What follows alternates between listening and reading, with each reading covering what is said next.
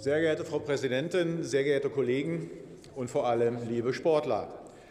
Das Parlament hat den Sporthaushalt fast verdoppelt, seitdem die AfD in den Bundestag eingezogen ist. So viel zu dem Thema, welche Partei sich hier für den Sport einsetzt. Im Kernbereich sind es heute 300 Millionen Euro.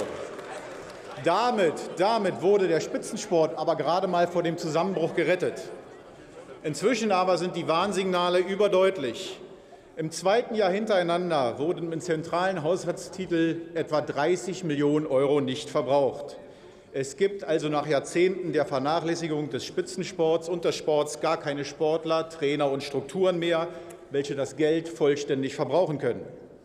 Es gab sogar Verbände, die hatten mehr hauptamtliche Funktionäre als Olympia- und Perspektivkader. Es fehlt also an Nachwuchs. Diese Fehlentwicklung muss gestoppt werden. Mehr Geld vom Bund allein wird das aber nicht ändern.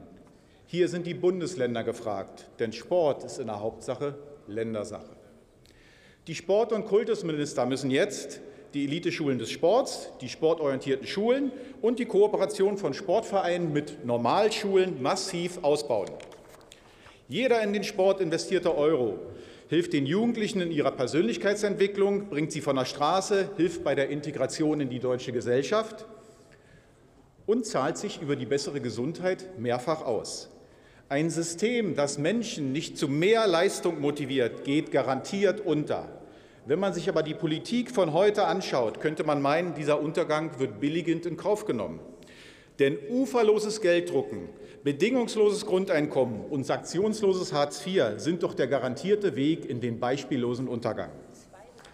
Wir Sportsfreunde von der AfD werden insgesamt sieben Änderungsanträge machen, vornehmlich um die Trainer- und Athletenfinanzierung zu verbessern. Immer noch gehen in Deutschland beim Übergang von Schule zur Ausbildung und von der Ausbildung zum Beruf viel zu viele Talente verloren. Sportfrei und wir freuen uns auf die Beratung im Sporthaushalt.